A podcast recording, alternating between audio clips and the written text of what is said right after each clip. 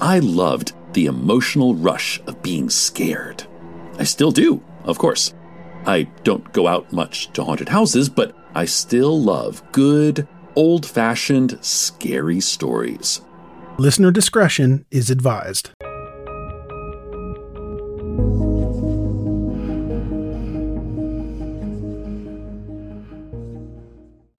This is a complex case that goes back to May 1985. In May 1985, the Eastburn family lived in Fayetteville, North Carolina. Gary and Catherine, who went by the name Katie, married in 1975. They first met at a softball game. Gary told the television program Unusual Suspects that he was dumbstruck when he saw her for the first time. In May 1979, the couple welcomed their first daughter, Kara. This was followed by a second daughter, Erin, in November 1981. In July 1983, Katie gave birth to their third daughter, Erin. Here is a quick word from our sponsor. We take this few seconds off to inform you, our valued loyal listener, about the best health and fitness podcast shows from the Nezpod studios. Join us as we give you the best of the best health and wellness updates you can rely on for the treatment of chronic health problems. Classic functional medicine back to basics health tips and special updates from the best doctors in the United States of America. Check out this health and wellness podcast shows. Explore Health Talk Weekly, Healthy Lifestyle Matters, Excellent Health Digest, Healthy and Free Daily, and last but not least, Weekly Health and Fitness Corner. Also, check out Nasty Boy CC, the truest story never told fiction podcast, for that real life on the go experience with the 27 year old Golden Boy, who made our guest invite number one list. He tells us about his story as it happens in real time and in real life. It's Nasty Boy CC, the truest story never told. Go get a load of that happiness because happiness is healthy as we know it. Join us every week as we continue to provide you the best of health and fitness wellness updates from around the globe. Enjoy the show.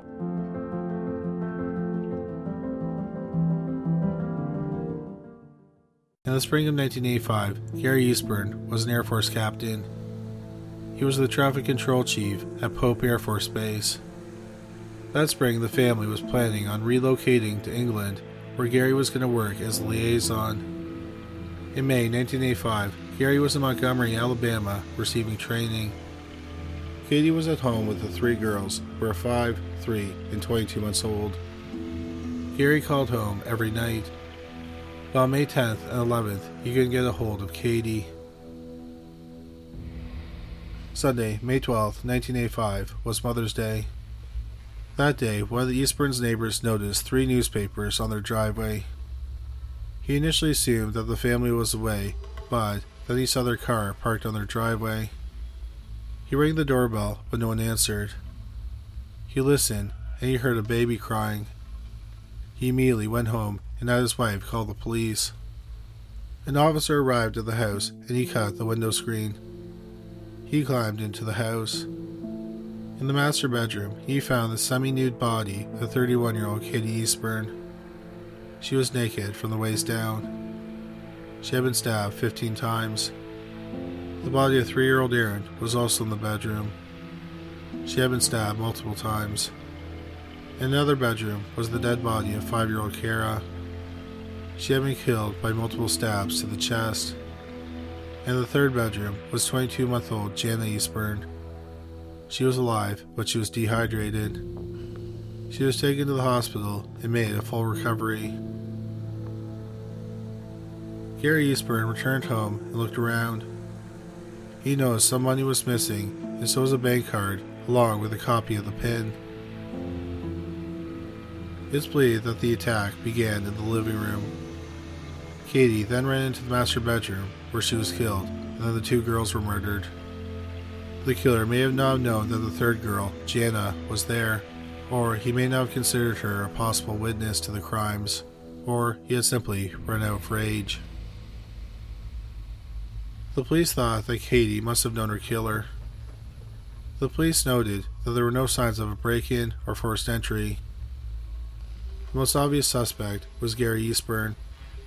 Based on the evidence, the police believe that the family was killed either on the night of May 9th or the morning of May 10th. But Gary had an airtight alibi. He was over 500 miles away in Montgomery, Alabama. It takes over 8 hours to drive from Montgomery to Fayetteville, so it would have been impossible for him to drive all the way home and back to Montgomery without anyone noticing. His time in Montgomery was also well documented and supported by several witnesses. Also, there was no motive for Gary to kill his family. By all accounts, the family was happy, and there was no evidence that either Gary or Katie was having an extramarital affair. The investigators then became interested in the girl's babysitter. She had an unusual pen pal. He was convicted mass murderer Jeffrey MacDonald. MacDonald was an Army Special Forces physician. In February 1970, his pregnant wife, his five year old and two year old daughters were murdered during a home invasion in their home in Fort Bragg, North Carolina. They had been brutally stabbed and beaten to death. MacDonald was home during the attack, and he claimed that they were attacked by three men and a woman whom he described as hippies. He said that the attack were copycats of the Manson murders, which happened about half a year earlier. MacDonald was injured, but not too severely. He said he was knocked unconscious, and when he came to, his family was dead and the killers were gone. MacDonald was convicted of three murders nearly nine years later. He has always proclaimed he is innocent, and many people believe him. This included the Eastburn's babysitter. She called him a martyred hero. The investigators immediately noticed similarities between the murders of the MacDonalds and the Eastburns. In both cases, the wife and two young daughters of military families were brutally beaten and stabbed to death in their homes. Also, the MacDonalds were murdered about six miles from where the Eastburns lived. The investigators thought that perhaps the babysitter killed or arranged to have the family killed to make it look like it was the same people who killed the MacDonald family. This would make it look like Jeffrey MacDonald was really innocent. Another possibility is that MacDonald was innocent and the people who killed his family murdered the Eastburns. But the police found no evidence that linked the babysitter to the murders. Also, while there were major similarities between the murders of the Eastburns and the MacDonalds, the police didn't find any tangible evidence that connected the murders. Hours after the bodies were found, the police got their first solid lead. A man named Patrick Cohn contacted the police. He told them he was a custodian, and at 3:30 a.m. on Friday, May 10th, he was heading to work and he walked by the Eastburns' home. He saw a tall man with light hair wearing jeans, a knit cap, and a black members only jacket. He was carrying a garbage bag down their driveway. He then got into a white Chevrolet Chevette and drove off. The police had Cohn speak to a sketch artist, and a sketch was created. As we mentioned earlier, at the time of the murders, the family was preparing to move to England. Katie was trying to rehome the family's dog, so she took out an ad in the classified section looking for someone to take the dog. From the neighbors, the police learned that on Tuesday, May 7th, two days before the murders, a man in a white Chevette picked up the dog. One interesting thing that the police noted was that a woman named Angela called to inquire about the dog. The Eastburns babysitter had talked to the woman and wrote a note with Angela's details. When the police searched the house, they could not find the note. On May 15th, the local news reported that the police were looking for the man who picked up the dog. 27 year old Army Sergeant Timothy Hennis saw the segment and he went to the police. Initially, the police had no reason to suspect that Hennis was involved in the murders. He was employed, he had no history of substance abuse, and he was married with a small child. He did have a criminal record, but was for writing bad checks and nothing violent. Hennis had also voluntarily came and spoke to the police. He ended up speaking with them for seven hours. He told them he had picked up the dog on Tuesday morning. He told Katie that they would keep the dog for a few days to see if it was a good fit. Katie said that was fine and would call him in a few days to check in. Hennis said that on the night of the murders, he drove his wife and 10 week old daughter to his in law's home in Jacksonville, Florida. he returned to Fayetteville around 8 p.m. He said that Katie called about the dog not long after he arrived home. He then watched some TV and went to bed. The police thought that Hennis was probably the last person to speak to Katie before she was murdered.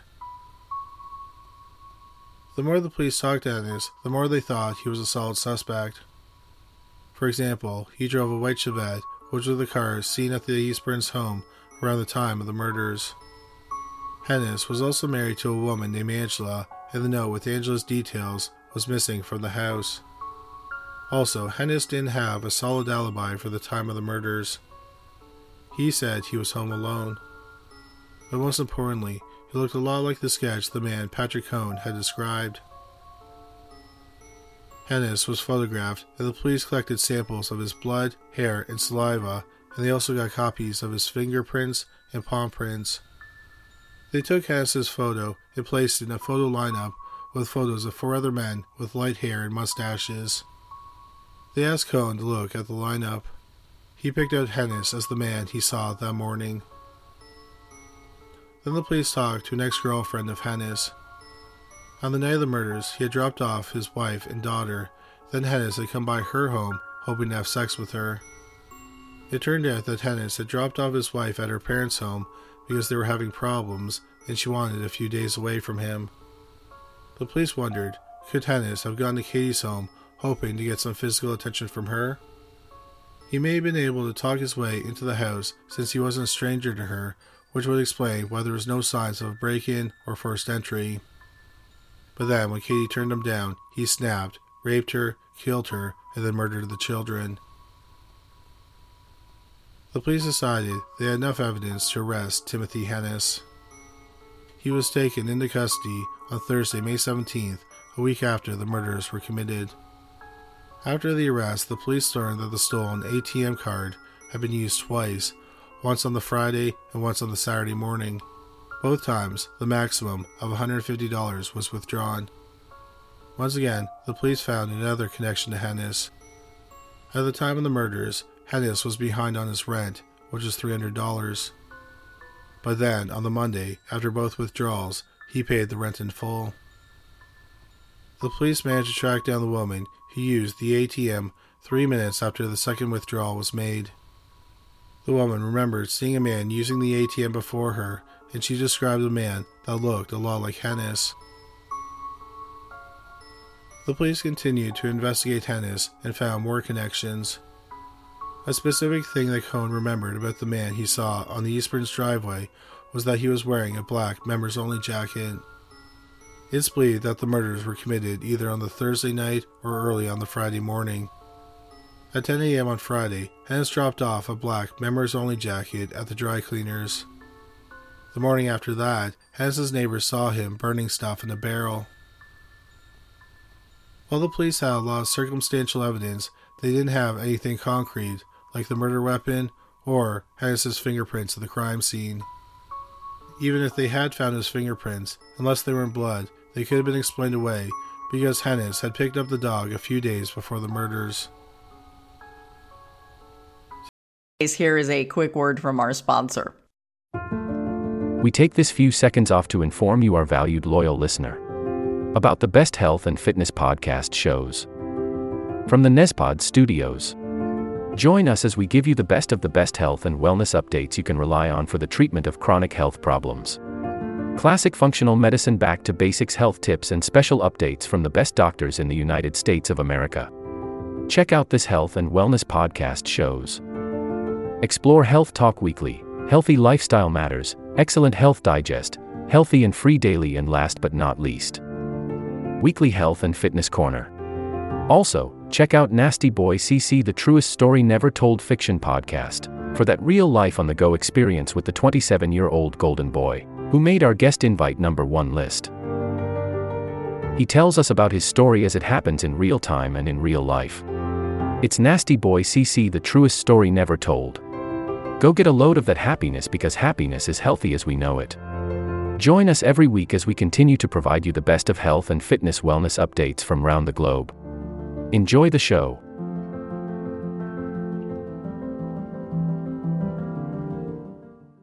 Timothy Hennis went to trial in May 1986. During the trial, the district attorney showed graphic crime scene photos. The crime scene was bad enough that it upset veteran homicide detectives. So, understandably, members of the jury were deeply upset when they saw the dead bodies of the mother and her two young daughters. The trial lasted five weeks, then the jury deliberated for about two days. Timothy Hennis was found guilty of first degree murder. On July 8th, Hennis was sentenced to death. A few days after being put on death row, Hennis received a letter. It reads Dear Mr. Hennis, I did the crime. I murdered the Eastburns. Sorry, you're doing the time. I'll be safely out of North Carolina when you read this. Thanks, Mr. X. It was postmarked July 8th, the day he was sentenced to death. The Sheriff's Department received a similar letter. Neither letter had fingerprints on them. The police and the district attorney dismissed it as a ploy by Hennis to try and prove he was innocent. They were convinced that the right man was sitting on death row.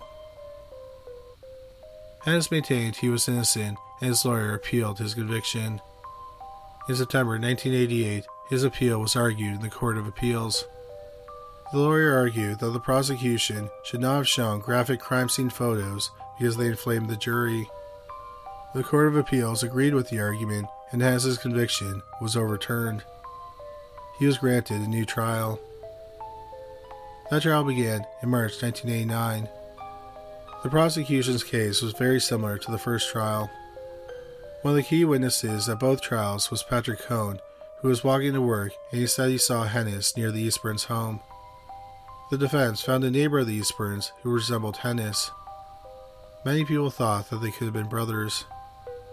He said that on the night of the murders, he had a problem sleeping, so he went out walking that night. He was also wearing a dark members only jacket and a wool knit cap. He easily could have been the man in the sketch. The defense also argued that Cohn was an unreliable witness. Since he testified in the first trial, he had been arrested several times. But those charges were always dismissed because he had been a big help in convicting Hennis. The defense had another witness testify, and they said they saw a different man outside the Eastburn home at around 1:45 a.m. He had long hair and he had a light-colored van. Plus, the defense learned that in the two months leading up to the murders, Katie had been receiving disturbing phone calls. They often came in the middle of the night. The caller knew her name and said he was coming to see her. He also said sexual things to her. However, there was no evidence that Hennis knew Katie before he picked up the dog. So the stalker who was harassing her may have killed her.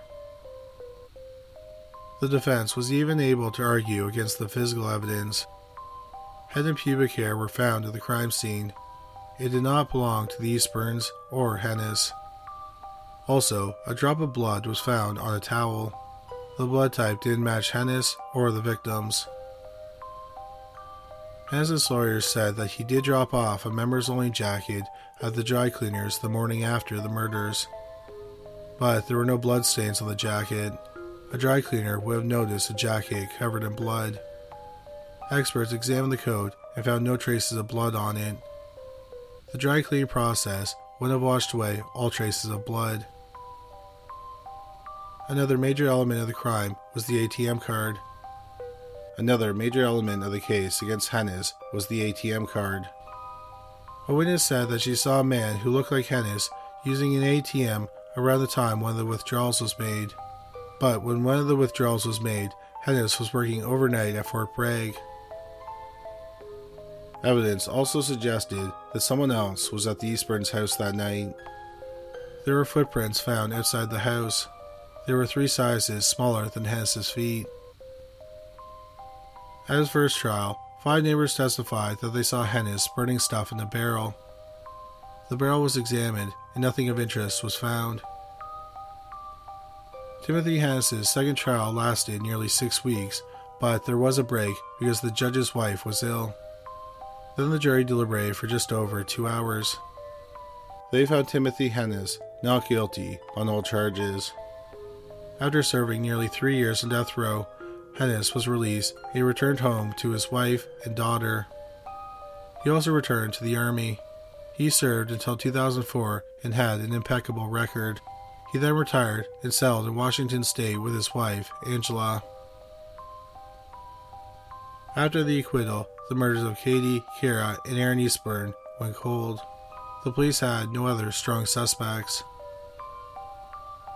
Then in 2006, the case took an unusual turn. In June 2006, the vaginal swabs taken from Katie Eastburn were tested. Male DNA was found, and they had a match. The semen left inside Katie belonged to Timothy Hennis. This was a huge problem for investigators. Hennis couldn't be retried because he had already been acquitted of the crime. This would constitute double jeopardy. The investigators decided to pass the information along to the Army. In September 2006, the Army ordered Hennis back into active duty. Then, November 2006, they court martialed him for the three murders. Hennis's lawyers argued that they couldn't do that because it was double jeopardy. But the Army pointed out the double jeopardy only applies to one court. For example, someone can be tried at the state level and acquitted, but then be charged at a federal level. In this case, a court martial from the Army was different from the court of the state, so therefore Hennis could be charged with the murders and it wouldn't be double jeopardy. For years, Hennis's lawyers fought to the case thrown out, but their motions were always denied. So Timothy Hennis went to trial for the three murders for the third time in March 2010, 25 years after the Eastburns were killed. The key piece of evidence in the prosecution's case was the DNA. A forensic biologist who compared the DNA said that the semen is 1.2 quadrillion times more likely to be from Hennis than another white man in North Carolina. The evidence was strong, so Hennis's lawyer tried to argue that the evidence could have been tampered with. Between 1993 and 1994, a custodian who worked at the police station stole guns from the same evidence room where the swabs were stored. So the evidence room was not very secure. Another problem was that the evidence technician who collected the evidence didn't wear gloves, and this could have led to contamination. Also, there was no documentation on how the DNA was collected and who handled it in the 17 years between the murders and when it was tested. Finally, none of the other unexplained evidence found at the crime scene, like the fingerprints and hair samples, were a match to Hennis.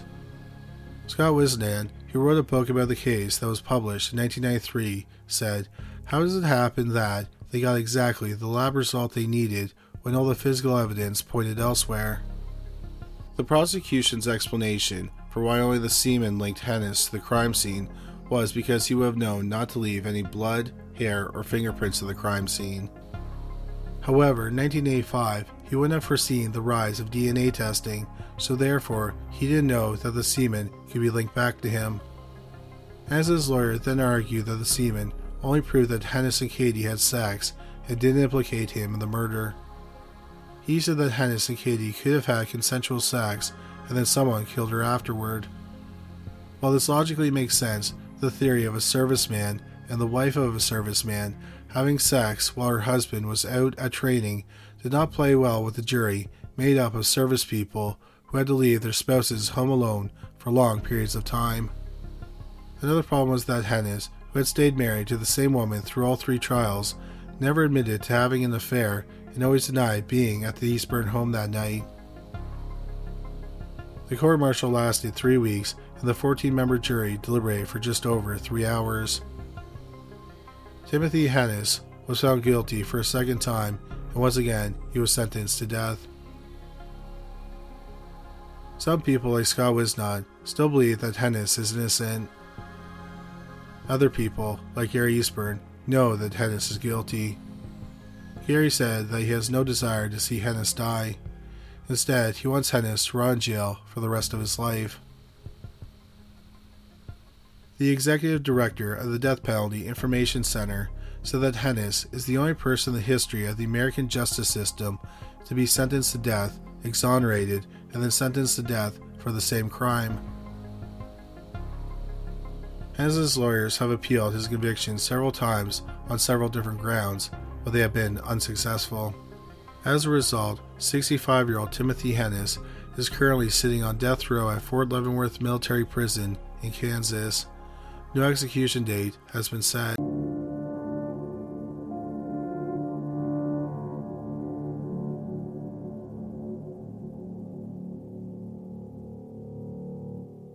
This will conclude the episode. Thanks for tuning in. If you like what you hear, please leave a comment and subscribe. Thank you.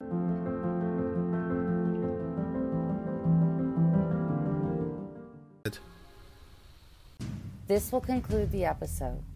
Thanks for tuning in. If you like what you hear, please leave a comment and subscribe. Thank you.